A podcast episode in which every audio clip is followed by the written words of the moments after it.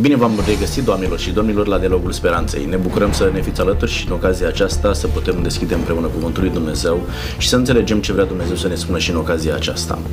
Am început împreună să studiem psalmii. Din fiecare psalm avem ceva de învățat, însă astăzi vom vedea din psalmul 22 și psalmul 23 felul în care Dumnezeu interacționează atunci când îl chemăm în crizele din viața noastră.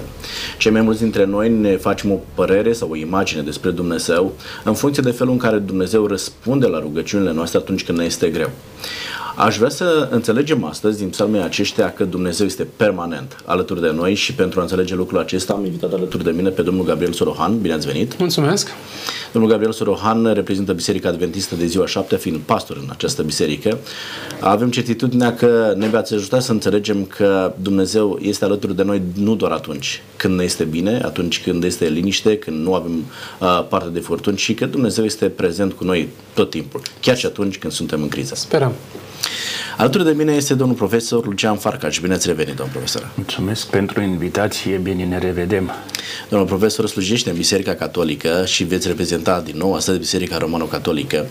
Ne veți ajuta nu doar din ceea ce predați dumneavoastră studenților să slujiți în biserică, dar și din experiența dumneavoastră de viață. Poate din experiența pe care ați avut-o chiar personal cu Dumnezeu. Felul în care Dumnezeu uh, reușește să intervină în crizele noastre, nu neapărat în modul în care noi ne-am așteptat, dar o face de așa manieră încât peste timp, peste ani, îi vom mulțumi lui Dumnezeu de felul în care a intervenit în viața noastră. Vă mulțumim tare mult pentru că sunteți aici. Mulțumesc și eu. Domnilor, deschidem împreună Cartea Psalmilor. Începem cu Psalmul capitolul 22. Versetul 1 spune așa, Dumnezeule, Dumnezeule, pentru ce m-ai părăsit? Este o strigare a omului în suferință către Dumnezeu și nu este singurul cel care face o astfel de strigare. De foarte multe ori în viața noastră apar astfel de momente dificile în care ne dăm seama că nu mai este nimeni care ne poate salva, nu este nimeni care să poată răspunde la suferințele noastre și ne dăm seama că doar Dumnezeu este acela care poate să intervine. Însă nu totdeauna simțim că Dumnezeu este acolo, nu totdeauna simțim că Dumnezeu ne răspunde și nu ne răspunde atunci când vrem noi. Și strigăm supărați, îndurerați, uh, cu inima frântă către Dumnezeu și spunem Dumnezeule, Dumnezeule, pentru ce mai părăsit. Știți că la un moment dat și Iisus Hristos Corect. pe cruce, da, strigă același lucru. Da? Dumnezeul meu, Dumnezeul meu, pentru ce mai părăsit. Domnul Gabriel, îi părăsește Dumnezeu pe oameni chiar în mijlocul suferințelor lor?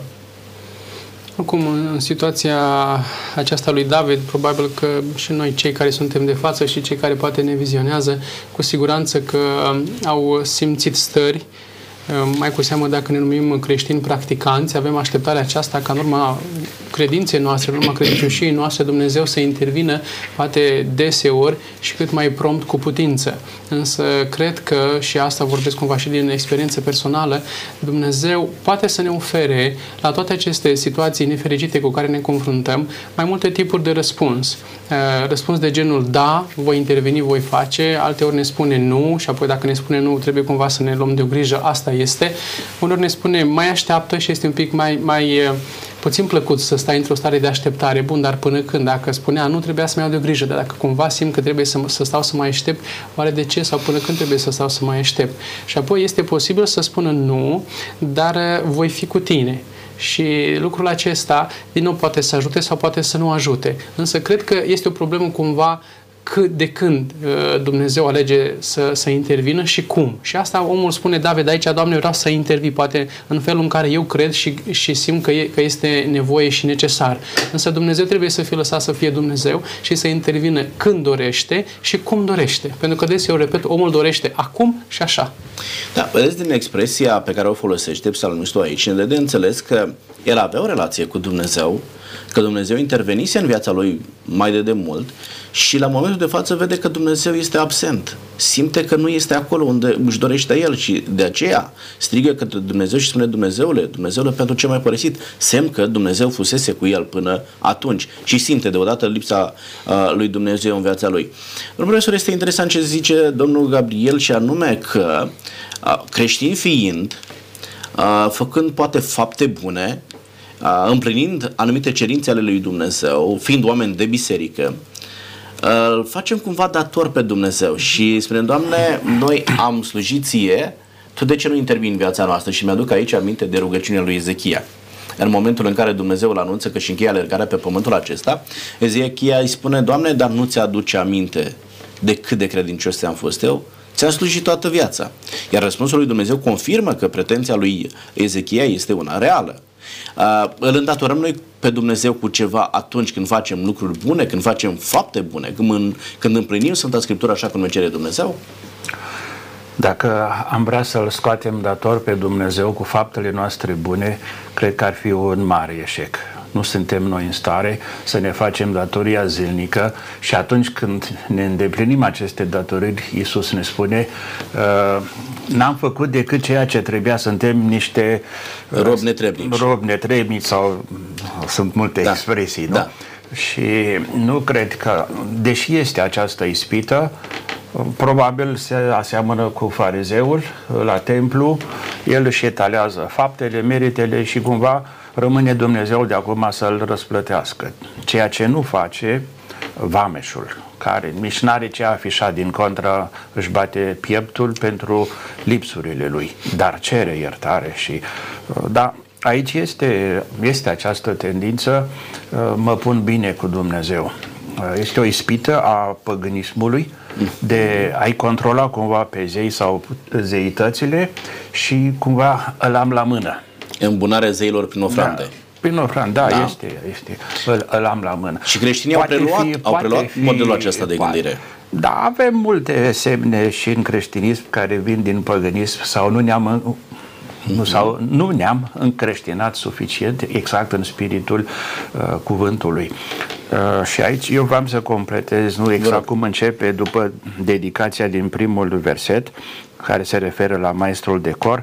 Într-adevăr, uh, primele cuvinte sunt acest strigăt, uh, ne putem întreba, este un strigăt uh, desperat, este un strigăt de răzvrătire, îi ceri cont lui Dumnezeu sau este, cum vom vedea, uh, se vede pe parcursul psalmului, este un strigăt de mare încredere în uh, perioada, în clipa cea mai dramatică când crezi că Dumnezeu este, te-a părăsit, dar de fapt vedem după aceea că Dumnezeu este aproape. Da, dacă da. nu am ști uh, restul psalmului, da. am putea vedea chiar Asta ca un trebuie, de trebuie da? precizat și cu siguranță că acest psalm este unul dintre cele mai citate, mai studiate, mai ales că avem acum, suntem în postul mare și peste puțin timp noi avem săptămâna sfântă, citim uh, patima, pătimirea în Duminica Florilor și o reluăm și mai solemn în Vinerea Mare.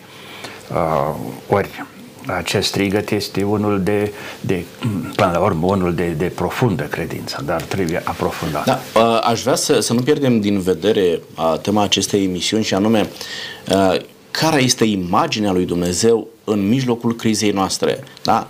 Spuneam la început că de cele mai multe ori îl vedem pe Dumnezeu în funcție de felul în care îl găsim în mijlocul crizelor noastre. Atunci când strigăm la Dumnezeu, atunci când ne este rău, atunci când ne este bine, nu, din nefericire nu prea ne aducem aminte de Dumnezeu. Avem imaginea unui Dumnezeu, așa cum îl descoperim în Sfânta Scriptură, un Dumnezeu bun, un Dumnezeu căruia îi pasă de tine, dar este undeva acolo. Atunci când îți este greu, ai nevoie să fii aici, cu tine, acum, să intervină, să te scape, să, să simți că nu ești singur. Iar strigătul, așa cum a spus dumneavoastră, e un strigăt plin de încredere al psalmistului care a trăit o viață de, uh, de bună relație cu Dumnezeu. Și spune, Doamne, dar acum, de ce mai părăsit? Și strigă mai departe și spune, și pentru ce te depărtezi fără să-mi ajuți și fără să-mi asculți plângerile mele. Îl simte departe pe Dumnezeu și de foarte multe ori în viața noastră ni s-a întâmplat să-L simțim departe pe Dumnezeu. De ce nu asculți plângerile mele? Omul se plânge. Uh, ascultă Dumnezeu, domnul Gabriel, doar rugăciunile celor care sunt foarte credincioși, oamenilor care au reușit să-L îmbuneze pe Dumnezeu, atenție, cu ghilimele de rigoare, da? Pentru că noi nu schimbăm pe Dumnezeu, oricât de bune am fi noi, da?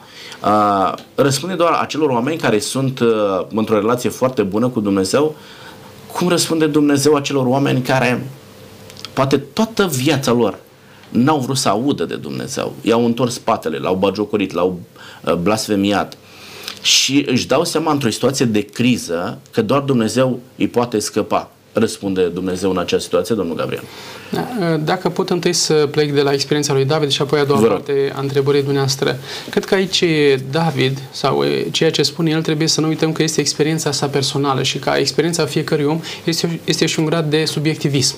Și ca să mă explic, dau un exemplu. Fetița cea, cea mică mea deseori îmi spune, tate, dacă mă iubești, îmi faci așa. Și dacă o refuz, spune, nu, tu nu mă iubești. Și e posibil ca David să fie cumva între cele două situații. Dacă îi răspundea uh, Dumnezeu prompt atunci, el înțelegea că Dumnezeu este aproape și îl iubește. Dacă un pic mai întârzie, e posibil ca David aici să simte că Dumnezeu nu este, aici parcă nu, nu l-ar iubi, nu mai este omul, omul după inima sa și așa mai departe. Da? Pentru că tot avem rugăciunea Tatăl nostru. Și dacă este Tatăl nostru, de la un părinte îi spun, dacă mă iubești, dă Și dacă părintele spune nu, copilul înțelege că, că, că, nu, că nu iubește. De fapt, nu este așa. Părintele este mai matur, mai înțelept și știe dacă sau când să intervine. Vis-a-vis de cei care poate, cum să zic, nu se gândesc totdeauna la, la Dumnezeu, spune e, Mântuitorul în Noul Testament că El dă soare și lumină și apă și peste buni și peste răi. Deci nu, nu, nu, nu cred că putem să punem chestiunea aceasta în paradigma că pe cei sfinți cumva îi ascultă Dumnezeu și pe cei care nu se gândesc să fac cine știe ce e, lucruri de-a dreptul imorale, Dumnezeu pe aceștia nu i are în vedere, nu îi ajută, nu, nu le susține viața sau așa mai departe. Însă cred că totuși cineva care se gândește la Dumnezeu, cineva care se preocupă, care îi studiază cuvântul, care încearcă să fie după acest cuvânt, cred că totuși Dumnezeu este mai, mai înclinat, cumva să zic așa, ca să-i călăuzească pașii și să-i răspundă la rugăciuni, să-l izbăvească sau să-i binecuvânte întreaga casă la urma urmei. Da, acum ce se întâmplă? Este foarte adevărat că Dumnezeu dă ploaie și peste cei buni și peste cei răi, face să răsară soarele și peste cei buni și peste cei răi. Dar, în momentul în care ai nevoie de anumite binecuvântări speciale, da, acestea sunt binecuvântări generale, da? Uh-huh. care privește pe toată lumea o astfel de binecuvântare. Dar în momentul în care vreau ceva special de la Dumnezeu, îmi răspunde Dumnezeu dacă eu sunt un păcătos, domnul profesor? Da, cu siguranță că Dumnezeu este atât de mare, dives in misericordia, spune Sfântul Papa Ioan Paul al II-lea într-o enciclică, bogat în milostivire, cu siguranță că această bogăție nu este limitată nici de păcătoșenia Fără doar și poate. Uh, omului uh, și cu siguranță dacă noi ne punem întrebarea care este cauza, prima dintre mai multe ale întrupării lui Isus, merge mai departe, uh-huh. moartea și învierea, Isus nu a murit pentru îngerii care n-au greșit, nu a murit pentru sfinții care n-au nevoie de uh, mântuire, pentru că sunt deja sfinți, da. el a murit și aici Apostolul Paul ne atrage atenția, nu a murit când eram noi în bune relații cu Dumnezeu, din contra. Pe când eram, eram păcătoși? Eram păcătoși, exact atunci a murit, m-a iubit și s-a dat pentru mine, face și referința personal, pentru că și el a avut, să spunem, căi rătăcite de la care el s-a convertit și uh, cred că s-a convertit pentru că uh, mai întâi l-a văzut uh, Dumnezeu, însuși Domnul, de ce mă prigonești? Dar la, s-a adresat unui păcătos. Era un păcat, ex, cunoaștem cum explică da, el. Sigur. Dar uh, cu siguranță că nu uh, Dumnezeu poate mai degrabă este alături, Luca 15, este în Dumnezeu joacă foarte bine sau rolurile cele trei din capitolul 15 Luca îl arată pe Dumnezeu mai degrabă preocupat de drahma pierdută, de oița care a rătăcit și mai ales de omul pe care îl cam lasă pe fiul mai mic, când ciuda greșelilor pe care le face, îl cam lasă de capul lui. Și atunci când e și mai năcăjit și spune aici mor de foame, de fapt apare imaginea Uh, tatălui, asta n-a pierdut-o, imaginea uh-huh. asta n-a pierdut. Celelalte lucruri uh, se mai pierd. Se mai pierd, dar nu imaginea acestui tată care, iată, este așa de darnic și cu zilierii, cu muncitorii de rând. Și atunci el prinde curaj și face asta. Uh, apropo, să Cred că fetița dumneavoastră a împrumutat ceva de la catolici. Da. Este o cântare către Isus, mai ales la Sfânta Împărtășanie, tu, Doamne, nu, dar începe cu tu nu. Uh-huh. Tu nu faci așa, uh-huh. tu nu te uiți la greșelnicenă, tu nu, nu. Și noi când spunem, zice, băi, ce se cântă? E, ăla cu... Pardon, ăla cu tu nu. Da, da, da. da. Uh, cu siguranță că Dumnezeu are, este uh, altfel și mai degrabă atenția Lui este spre cei păcătoși, pentru că până la urmă păcătosul se află într-o criză mai mare sau mai mică și de multe ori din criză nu poate să iasă singur. Sunt mai ales, mai ales să spunem, mergem în medicină, boli psihice foarte greu, fără un tratament, fără un consilier, fără cineva care să fie aproape și spuneați că e important și psalmul asta accentuează. Nu trebuie să-ți dea neapărat uh, soluționarea, ieșirea, dar să știi că e aproape. Asta contează, cel mai Asta contează cel mai să mult. Să știi că ai pe cineva și atunci găsești și resurse uh, proprii chiar, să lupți și, interioare. Uh, și în psalmul acesta o să vină și uh, 23 cu uh, păstorul uh, cel da. bun, dar și în alți psalmi, uh, oameni aflați în criză nu se răstesc neapărat la Dumnezeu, nu-i cer cont. De ce nu vii? Da, ci mai degrabă caută răspunsuri, da? caută răspunsuri. Dar uh, cel mai mult uh, constată, Domnul mă, mă duce la pășune, Domnul este cu mine. Și avem foarte, foarte multe expresii care arată prezența lui Dumnezeu. Cei drept, uh, această prezență nu poate fi percepută după criterii umane, adică nu-l producem, nu-l fabricăm noi pe Dumnezeu ca El să acționeze și să reacționeze la strigătul celui aflat în criză după un model, după un comportament uman. Dumnezeu este cu totul altfel. Da, deci din ce spuneți dumneavoastră, Dumnezeu răspunde tuturor, da?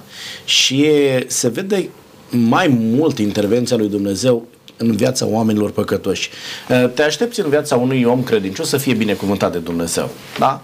Este un om echilibrat, calculat, are autocontrol, uh, permite ca Dumnezeu să fie văzut în viața lui și te aștept să fie binecuvântat. Dar în momentul în care vezi binecuvântările lui Dumnezeu în viața unui om necredincios, care întoarce spatele lui Dumnezeu, atunci se vede mai bine intervenția lui Dumnezeu acolo. Da? De aceea uh, ce spuneați în uh, Luca capitolul 15, da?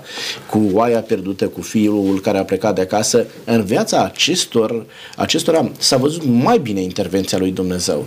Pentru că diferența între disponibilitatea lui Dumnezeu de a interveni și răzvrătirea omului da? este una colosală. Dar disponibilitatea lui Dumnezeu rămâne aceeași pentru fiecare om, indiferent de felul în care noi ne uităm la Dumnezeu. Și, cum aminteați Roman 5 cu 8, Dumnezeu și-a arătat dragoste față de noi, pe când noi eram păcătoși, eram răzvrătiți, eram împotriva lui, lui Dumnezeu. Uh, vă rog. Și totuși, dacă îmi permiteți să, să introduc un dar, pe, pe lângă faptul că atât de frumos ambii ați descris atitudinea lui Dumnezeu față de, de omul păcătos. Vreau să vă citesc două pasaje biblice care sunt cumva în opus a tot ceea ce ați susținut dumneavoastră. Proverbe 15. E o provocare, ia să vedem. Proverbe 15, cu versetul 8 spune așa. Jertfa celor răi este o scârbă înaintea Domnului, dar rugăciunea celor fără prihană, a sfinților, cu alte cuvinte, da. termenul da. folosit de dumneavoastră, îi este plăcută. Și apoi se spune în Proverbe, mi-am notat să nu greșesc, 20 28 cu nou următorul aspect. Dacă cineva își întoarce urechea ca să nu asculte legea, deci păcătosul, da. Da, în uh, discuția noastră, chiar și rugăciunea lui este o scârbă. Ceea ce înseamnă că un păcătos care în mod voit persistă într-o atitudine total nepotrivită, mhm. Dumnezeu nu are cum, din păcate, să intervine. Și aș, aș dori ca să dau un, un mic exemplu. O persoană care uh, este deprinsă cu un viciu, două, trei și așa mai departe, a, uh, poate și o boală din aceasta care greu ar putea să se facă ceva, dar pe de altă parte îi se spune că există un Dumnezeu și ar fi bine, ar fi bine să se roage și El. Dar câtă vreme încă persistă și cu viciu și apoi pune și rugăciunea, nu cred că Dumnezeu în, în, în, în ecuația aceasta poate să apară și să, și să intervină. Uh, este adevărat ceea ce spuneam noi și aici sunteți de acord cu noi și sigur, noi suntem de acord cu dumneavoastră. Sigur. Uh, indiferent cât de răi suntem noi, noi nu-L schimbăm pe Dumnezeu. Disponibilitatea lui Dumnezeu rămâne aceeași. Exact, da? exact. Uh, ce descrieți dumneavoastră este experiența, da? ce zice Luca 15, a fiului risipitor a plecat și și-a făcut de cap. Dar în momentul în care tânărul acesta, zice Scriptura, și-a venit în fire... Conștientizează da, situația și își recunoaște partea lui. De vină. Uh, care se află în trecut. Sigur că da atunci Dumnezeu intervine, îl ascultă, da? Adică ce se întâmplă? Eu îl văd pe Dumnezeu așa. Dumnezeu este întotdeauna pregătit să ofere răspunsuri uh, care să binecuvânteze viețile oamenilor. Noi nu suntem totdeauna pregătiți exact. să primim aceste răspunsuri. Și atunci când uh, trăiesc în răzvătire, automat îi întorc spatele lui Dumnezeu și nu primesc ceea ce Dumnezeu uh, mi-a pregătit. Din nefericire, asta se întâmplă ex- uh, și cu mântuirea. Dumnezeu dă mântuire tuturor oamenilor, da? Ce zice 3 cu da. 16 Ioan, pentru că oricine crede în El să nu piară, ci să aibă viața veșnică, dar în răzvrătirea noastră, noi suntem aceia care refuzăm darul fără plată a lui Dumnezeu, așa cum zice 6 cu 23 uh, uh, Pavel în Romani. Da? Adică Dumnezeu este același indiferent de, de situație. Mi-aduc aminte mă uit mai departe la, la psalmul acesta 22 și mi-aduc aminte de ce spune o scriitoare creștină, Ellen White. Spune așa, de nimic nu avem a ne teme mai mult decât de felul în care ne-a condus, ne-a călăuzit Dumnezeu. Și psalmistul spune, Doamne, acum ai părăsit, da? Dar îmi aduc aminte cum interveneai în viața părinților mei și vreau să, să vă citesc. Uh, versetul 4 în tine se încredeau părinții noștri, se încredeau și izbăveai. Strigau către tine și erau scăpați. Se încredeau în tine și nu rămâneau de rușine. Adică în momentul în care faci apel la istorie, la felul în care Dumnezeu te-a călăuzit, te-a binecuvântat, a avut grijă de tine până atunci, capeți încredere în Dumnezeu. Dar dacă luăm această rugăciune a psalmistului, ne poate ajuta Domnul Gabriel credința părinților în relația noastră cu Dumnezeu, influențează educația pe care noi am primit-o de la părinți, credința pe care noi o avem în Dumnezeu? Cred că ar trebui acest lucru, uitându-ne la uh, înaintașii noștri, să prinde doar curaj și răbdare în a avea să transformăm cumva experiența lor în experiența noastră cu Dumnezeu. Îmi place atât de mult când până să vină uh, Iacov, Dumnezeu spunea în dialogul cu el, eu sunt Dumnezeul tatălui tău, are experiențele pe care le are și apoi spune acum eu sunt Dumnezeul tău. Când ne uităm la bunici, părinți și așa mai, mai departe și vedem că parcă un pic mai prompt a fost Dumnezeu cu ei, în a, în a-i asculta, în a-i ajuta, în a-i izbăvi. Este posibil, nu știu, să, să fi fost așa sau nu. Este percepția lui, a lui David aceasta. Dar uitându-mă la, la aceștia, pot să am încredere și răbdare să capăt că cum, uh, tocmai cum Dumnezeu a avut milă și îndurare față de ei, cu siguranță că poate să manifeste aceeași atitudine și față de mine. Însă Dumnezeu nu este condiționat de mine, pentru că o spune tot El în psalmul 8 cu 4. Ce este omul ca să te uiți la El? Deci cine sunt eu să-i pun lui Dumnezeu anumite limite, condiții, feluri de a interveni și așa mai departe? Doar dacă mă uit în trecut ca să capăt pentru prezent și viitor credință și răbdare că El mă va ajuta. Sigur că da și eu cred, uh, cred că ceea ce primim totuși de la părinți are un efect asupra vieții noastre, în maturizarea noastră, în felul în care ne raportăm la cei din jurul nostru și chiar la felul în care ne raportăm la divinitate. Uneori, educația pe care ne-au dat-o părinții ne ajută, alteori ne provoacă. Da? Să-L căutăm pe Dumnezeu. De ce spun lucrul acesta? Sunt și situații în care tocmai părinții au interzis copiilor să nu meargă la biserică, să nu-L caute pe Dumnezeu. Sunt și astfel de situații. Și tocmai lucrul acesta i-a provocat pe copii și au mers și l-au căutat pe, pe Dumnezeu. Domnul profesor, în experiența dumneavoastră și de viață, în ce manieră ceea ce ne transmit părinții noștri poate atunci când stă mama lângă mine acasă și îmi povestește de experiențele pe care le-a avut cu Dumnezeu personal. Atunci când tata mă oprește dimineața la altarul de familie și îmi povestește de felul în care Dumnezeu a intervenit în viața lui. În ce fel mă ajută lucrul acesta să-L aleg pe Dumnezeul părinților mei? Uh, fac o referință uh, autobiografică. Uh, noi eram la distanță mare. Era casa a noastră și a bunicului era așa de departe de biserică, încât uh, ni se spunea al lui Andrei din Câmp, era bunicul. Era distanță mare până la biserică. Uh, și de aceea distanța aceasta se vedea și în practicile religioase.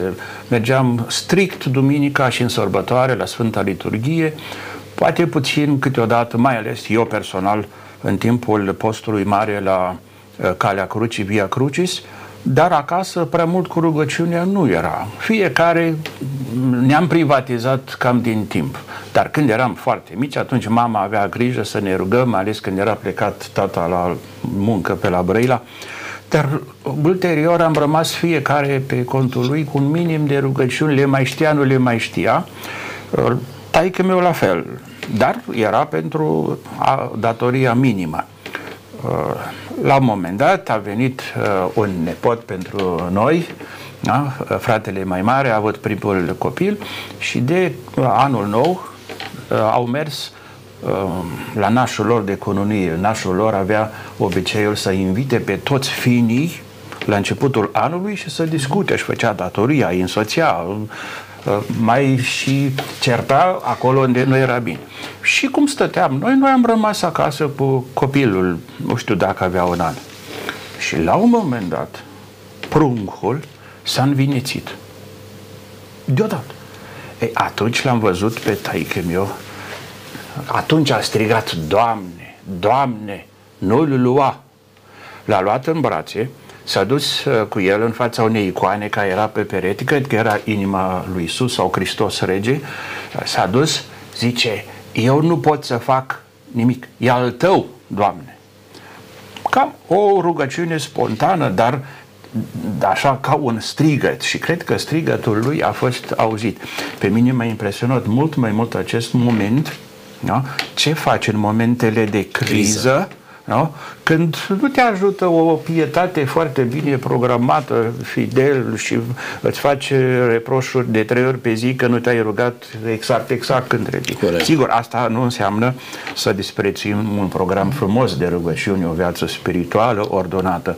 Dar uh, am asta de la, de la părinți, iar mama era la fel de tăcută, se exprima foarte rar, dar când se exprima, atunci era exact, să spunem, atingea rana așa cum este. Și sigur, ea a suferit mai mult uh, nașterea mea, eu sunt al treilea ultimul, a fost foarte grea și a trecut practic între viață și moarte, și mama și copilul.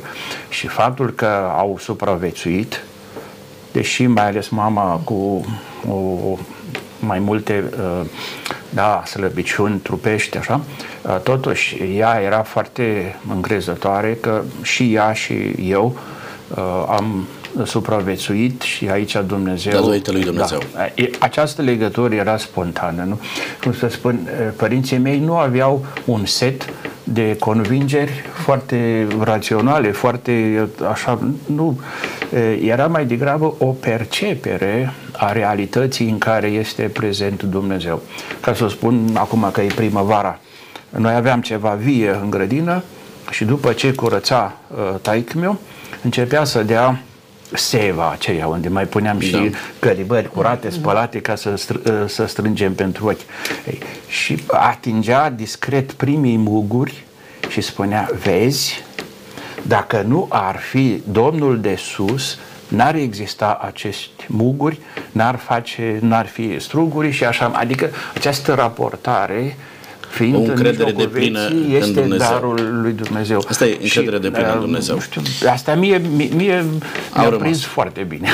Păi asta spune, asta spune salmistul, da? Face referire la experiențele pe care părinții le-au avut cu Dumnezeu. Doamne, ei strigau către tine și tu le răspundeai.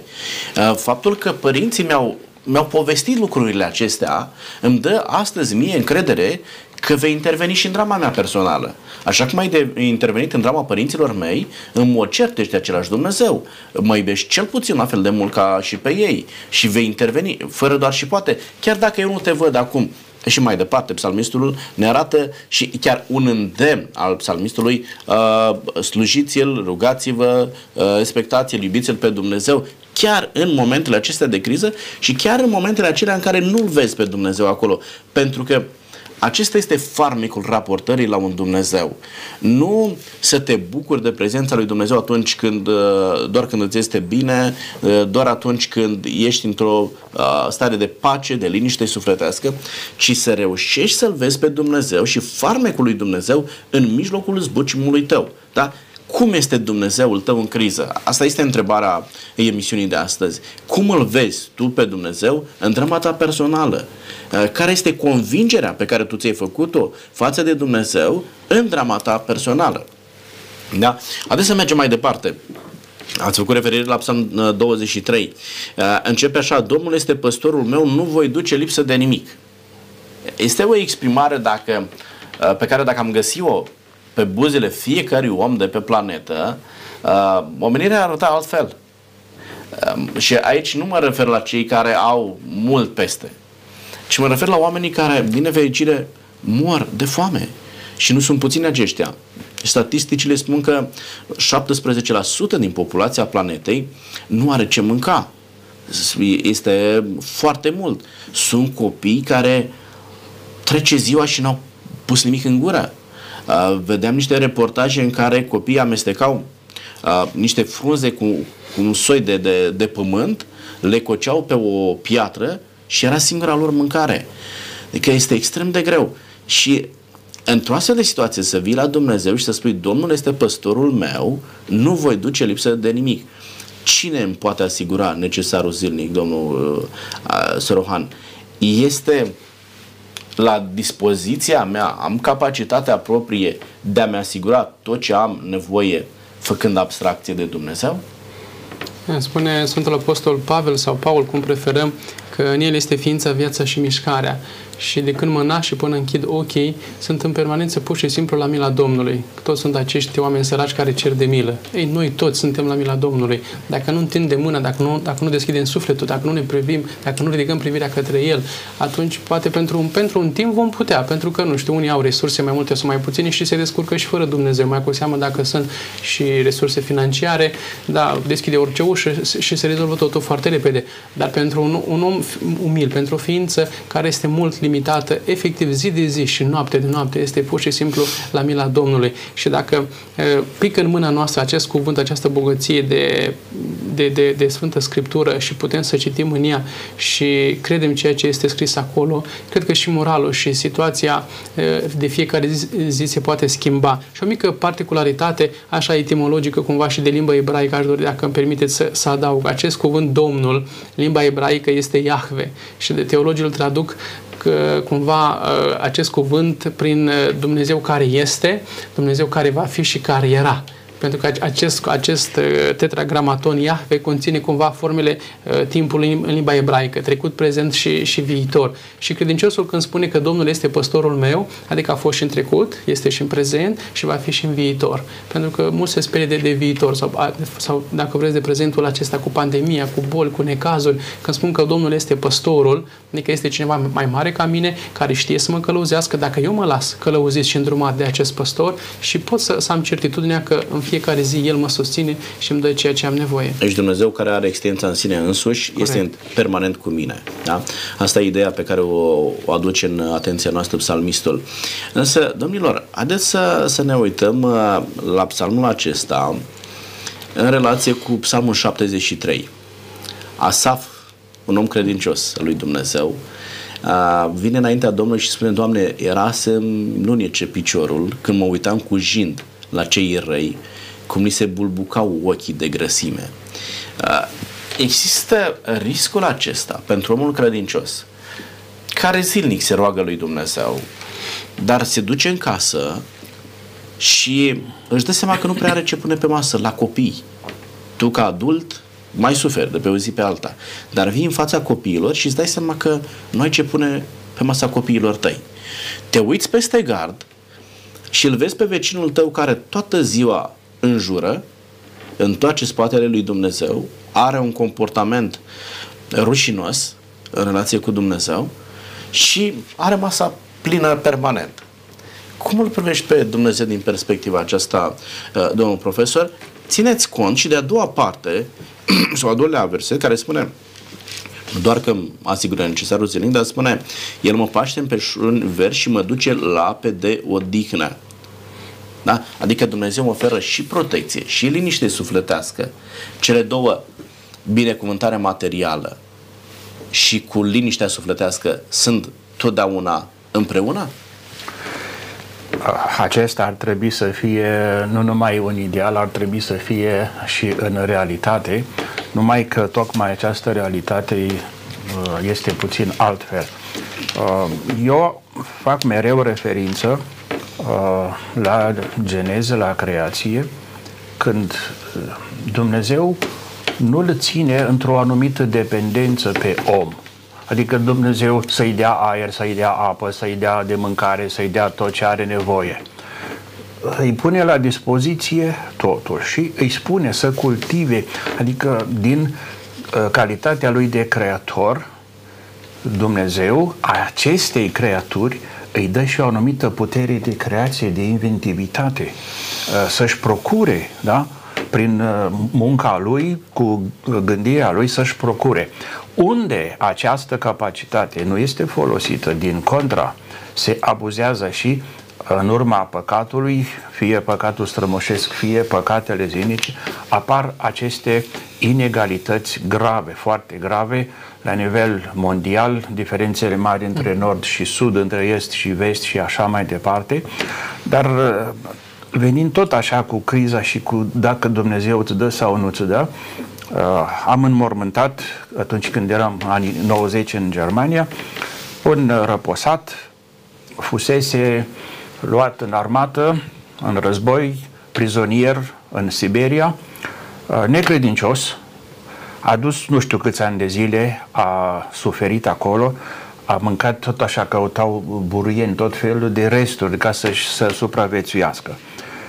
Interesant că acest om care nu avea treabă cu Dumnezeu, eu cred că i s-a dăruit în această suferință, i s-a dăruit credința. Și el a devenit un om credincios și acolo, în absența lui Dumnezeu, l-a descoperit pe Dumnezeu. Uh, sunt aceste forme uh, și a trebuit mai multă responsabilitate și la nivel mondial. Sunt, biserica se implică, sunt organisme care luptă pentru combaterea uh, foamei, foametei, dar uh, doar uh, buna organizare a organismelor internaționale nu e suficientă. Trebuie și ceva foarte concret. Pentru că în momentul în care spuneți că acei copii se chinuiau să, să facă ceva de mâncare, să nu Un moară... fel de turte. Da? Din... Ei, și când auzi că e, vapoare imense, vapoare imense cu hrană, cu grâne, nu? trebuie să scufunde în adâncul oceanului atâta hrană, parcă iară te întreb, Doamne, dar nu vezi din Este cer, vino, socială, da. vino din cer și privește via aceasta, uite în ce stare au ajuns, nu? Și asta e un, și un motiv pentru care omenirea aceasta va avea Da. un final. Și aici îmi Pentru place că nu mai să poate continua povestesc în felul o, acesta. o scenă la noi, așa, mai ales primăvara când nu plouă, e secetă deja prea de timpuriu, se fac procesiuni, rugăciuni de pocăință, să merge printre ogoare, să, cu binecuvântare. Se face și un praznic uh, la șoseaua principală pentru trecători. Tot așa ca pomană, ca Dumnezeu să se îndure de noi și să ne dea apă. Și se spune că în Germania E un fel de îmbunare a lui Dumnezeu. a, nu, nu atât, nu, recunoaștem că din cauza noastră noi suntem răi. Am înțeles. Noi suntem păcători, de așa este și un act de penitență publică. Ok. Are caracterul de penitență. Și ce că parocul undeva în Germania, în, probabil cu siguranță în Bayern, nu? mergea așa de la ogor la ogor și la un moment dat zice, se oprește la un, un uh, teren și zice, hop, hop, Hans, Hans, aici trebuie să ari, trebuie să prășești, mergem mai departe. Acolo nu au făcut rugăciuni. Acolo era în regulă. Sigur, noi suntem Dar în haideți să Europa vedem, uh, alte condiții, dar nu putem fi, mai ales acum, cu contextul globalizării, noi trebuie să ne gândim la aceste populații. Sunt populații întregi, țări întregi care suferă uh, chiar de bunurile esențiale ale vieții și acum, acolo clar că mortalitatea este mult mai uh, timpurie între copii și ca una dintre cauze, fie că chiar suferă, mor de foame, fie că uh, hra- a- alimentația este foarte deficitară, insuficientă. Uh, Bun, haideți să privim și din perspectiva aceasta. Acest surplus de hrană sau acest surplus material îmi asigură și pacea sufletească? Pentru că psalmistul spune, El mă duce și la ape de odihnă și pe și un verz, unde pot să găsesc pace sufletească, unde pot să găsesc liniște. Uh, oamenii care, cărora să li se bulbucau ochii de grăsime, așa cum îi descrie Asaf, în psalmul 73, aveau și acea pace sufletească și asigurarea că finalul lor va fi unul uh, fericit, domnul Gabriel. Tot asta spune că până când am intrat în templu, când am văzut legea asta, când am văzut acolo cum este Dumnezeu prezentat, cum este caracterul sau cum este intervenția sa în viața omului, apoi cumva s-a liniștit Asaf și cred că tot la fel se poate întâmpla și în cazul lui, lui David, când încerci să spui viața în rânduială cu cuvântul lui Dumnezeu, chiar dacă suferi uh, lipsuri, nevoi, neîmpliniri, insatisfacții, dar știm că Dumnezeu este deasupra ta și deasupra tuturor, cred că poți să ai oarecum sufletul liniștit și Dumnezeu nu întârzie ca să-ți dea și cele necesare, pentru că uitați, am deschis la un alt psalm de-al său, 37 cu versetul 25. Am fost tânăr, poate când scria psalmul 23, cine știe, am îmbătrânit, dar n-am văzut pe cel neprihănit părăsit, cum se simțea el mai devreme în 22, da? Și nici pe urmașii lui cerșindu-și pâinea cel neprihănit, adică care, care încearcă să fie în concordanță cu Dumnezeu și cu voia Lui. El tot păcătos se numește și el, ca și cel care stă în șanț. E păcătos și, și ăsta care face ce trebuie. Dar în mila și în harul Domnului, cu atât mai mult poate să ajute și pe el și pe urmașii lui, copiii săi, da, ca să treacă de la, un alt, de la statutul acela la, la un altul. Bun. Domnilor, uh, mai departe, Psalmul 23 ne spune următorul lucru, versetul uh, 4. Chiar dacă ar fi să umblu prin valea umbrei morții, nu mă tem de niciun rău, căci tu ești cu mine, toiagul și nuiaua ta mă mângâie. Noi știm că drumul nostru este pregătit, este guvernat, este asigurat uh, de Dumnezeu. Întotdeauna drumul pe care Dumnezeu ne l-a pregătit este unul ușor, domnul profesor? Uh, ține Dumnezeu cont mai degrabă de confortul nostru pe această cale sau de dreptatea sa? Cred că Dumnezeu nu are neapărat în vedere liniștea, confortul nostru și în același timp, uh, dacă luăm dreptatea sa, e mai mare, e superioară dreptății umane și aceasta cere uh, să ne mai și mângâie, nu iau din când în uh, când. Nu, e, impune exigențe, adică unde spune Isus în predica de pe munte, dacă dreptatea voastră nu va depăși cu mult dreptatea obișnuită, uh-huh. el apreciază dreptatea oamenilor, dar pentru ucenici nu e suficient. Standardul e mai sus. Aceasta este predica de pe munte în redactarea lui Matei, no. unde se pare că Matei a năsprit într-un sens. Deci este și mai exigent textul redactat de Matei decât ipsisima verba chiar cuvintele lui Isus. Aici exegeții, dar asta ce vreau să spun, uh, omul nu este supra solicitat. Dar Dumnezeu îi cere mai mult, pentru că nu, fa- nu e singur, ci este ajutat de Dumnezeu. Și de aceea poate să treacă prin momente de îndoială, că nu face față, că l-a părăsit Dumnezeu. Marii mistici, Sfânta Tereza de Avila, nu? ea trece pentru o noapte a credinței era, se considera nu, uh, pur și simplu că Dumnezeu a uitat-o, a abandonat-o, dar de fapt ea uh, trăiește cele mai interesante clipe, face experiența lui Dumnezeu în absența lui Dumnezeu. E un paradox aici. Atunci dar, când credea că da, Dumnezeu este acolo. Uh, dar uh, eu cred că aici uh, cât de mult îmi place rugăciunea nu, puse pe buzele lui Solomon în templu, zice, Doamne, nu-mi da prea mult ca să uit de tine, dar nici nu-mi da prea, prea puțin, puțin ca să mă chinui și atunci să te blestem, să te... Nu? Uh, și eu aș vedea aici o, un ideal, cred că e mai degrabă în lumea anglosaxonă, ceea ce e good life, gutes Leben, adică o viață în care să ai de toate și pentru tine și pentru cel sărac și să ai motiv să-i mulțumești lui Dumnezeu atâția psalmi nu sunt de recunoștință pentru că Dumnezeu a fost de partea ta. Uh, și aici trebuie să... Uh, pe de altă că, știți cum e, dacă îmi permiteți aici, da. e, e o mare diferență între noi ce înseamnă suficient. Adică și pentru noi și pentru ceilalți.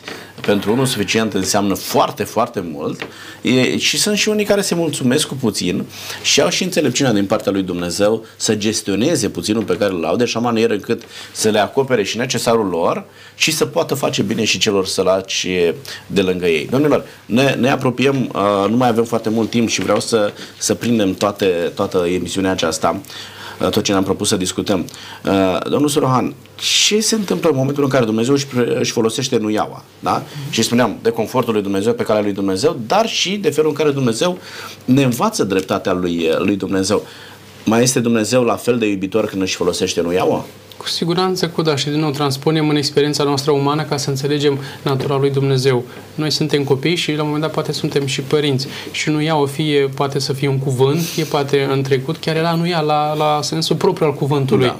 Da, și chiar ajuta din ceea ce am simțit și eu când eram nepot, chiar ajuta, să știți, acea nu ia. Și reușea să mă corigeze și să mă îndrepte din nou să mă pună pe, pe linie, bunica. Și, și n-am uh, uitat-o, n-am uh, ținut față de ea amintiri neplăcute, ci cu tot dragul o am în memorie și chiar dacă nu mai este printre cei vii, mi-aduc aminte cu nostalgie chiar și de acele momente. Deci cred că Dumnezeu, când hotărăște El, printr-o experiență, printr-o situație, printr-o persoană sau în variante și lucruri, dar cred că aceasta nu iau poate să ajute și este binevenit. Este necesară uneori, nu? Este necesară.